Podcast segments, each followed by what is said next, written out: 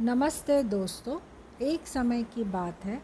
इस हिंदी कहानी के पॉडकास्ट में आपका हार्दिक स्वागत है। चलिए शुरू करते हैं आज छत्तीसगढ़ की लोक कथा जिसका नाम है महुआ का पेड़। एक गाँव था।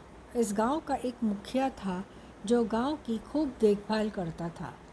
मुख्य, अतिथि यानी मेहमानों की स्वागत सत्कार के लिए मशहूर था।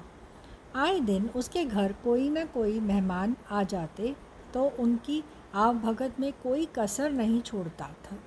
वह मेहमानों के खाने पीने की बेहतरीन व्यवस्था करता, उन्हें जी भर कर खिलाता पिलाता उसकी इच्छा रहती कि उसके घर से हर अतिथि खुश होकर झूमता हुआ जाए।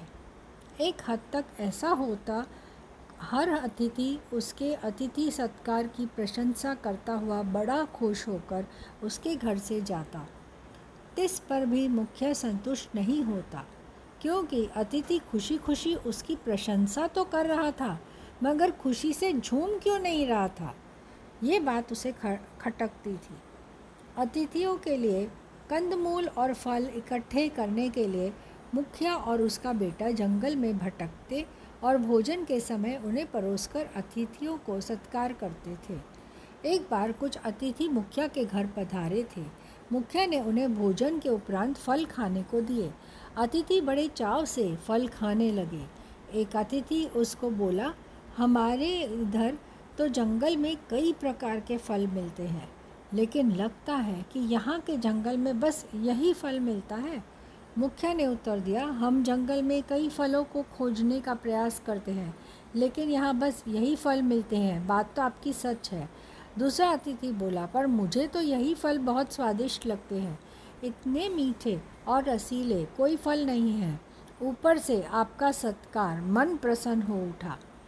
मुखिया उसकी बात सुनकर मुस्कुरा दिया। अतिथियों के जाने के बाद वह अपने बेटे से बोला, हमें अपने अतिथियों के लिए किस्म किस्म के फूल की और फलों की व्यवस्था करनी होगी।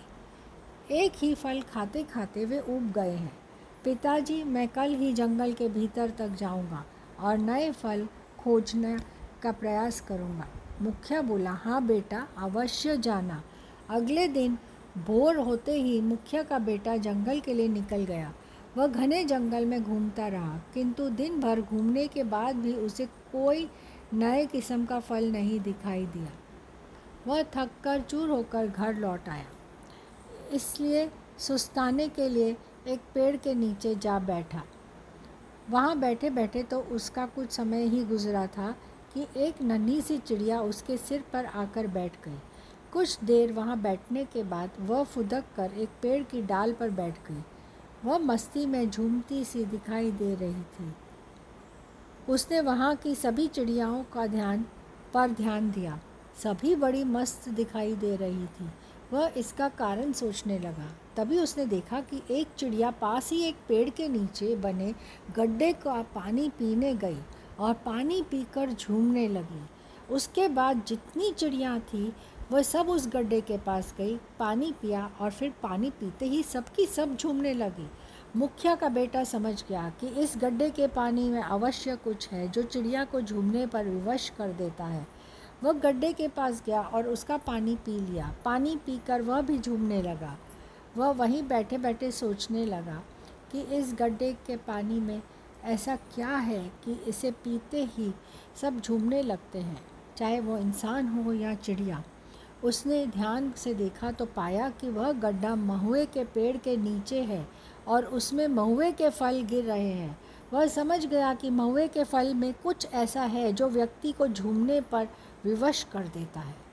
इसी की तो वह तलाश में था।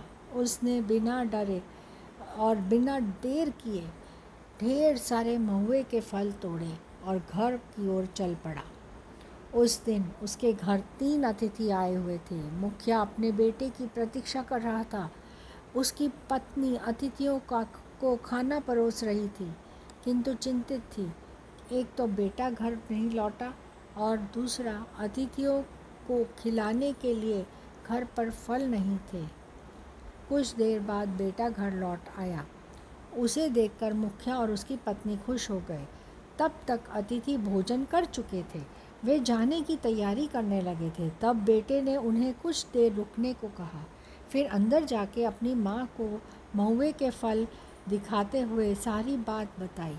माँ समझ गई कि उन फलों का कुछ दिन तक पानी में भिगो कर रखना ज़रूरी है ताकि उसका असर हो। बेटे को उसने यह बात बताई तो उसने भी यह बात ठीक लगी। उसने अतिथियों को विदा कर तीन दिन बाद फिर से आने का न्योता दिया। उसकी माँ ने महुए का, के फल पानी में डालकर रख दिए। तीन दिन बाद जब अतिथि आए तो उन्होंने भोजन के साथ महुए का पानी पीने की की इच्छा की, तब माँ ने वही पानी दिया जिसमें उसे महुआ भिगोया था। अतिथियों ने वह पानी पिया तो खुशी से झूमने लगे और झूमते झूमते अपने घर लौट गए। मुखिया, उसकी पत्नी और बेटा बहुत खुश हुए। आखिर उन्हें अतिथियों को झूमने का और झूमवाने का रहस्य पता चल गया था और अब उनकी खुशी बेहिताब हो गई थी। आशा करती हूँ कि आपको ये कहानी अच्छी लगी होगी। फिर मिलेंगे एक नई कहानी के साथ। जल्द ही। Happy listening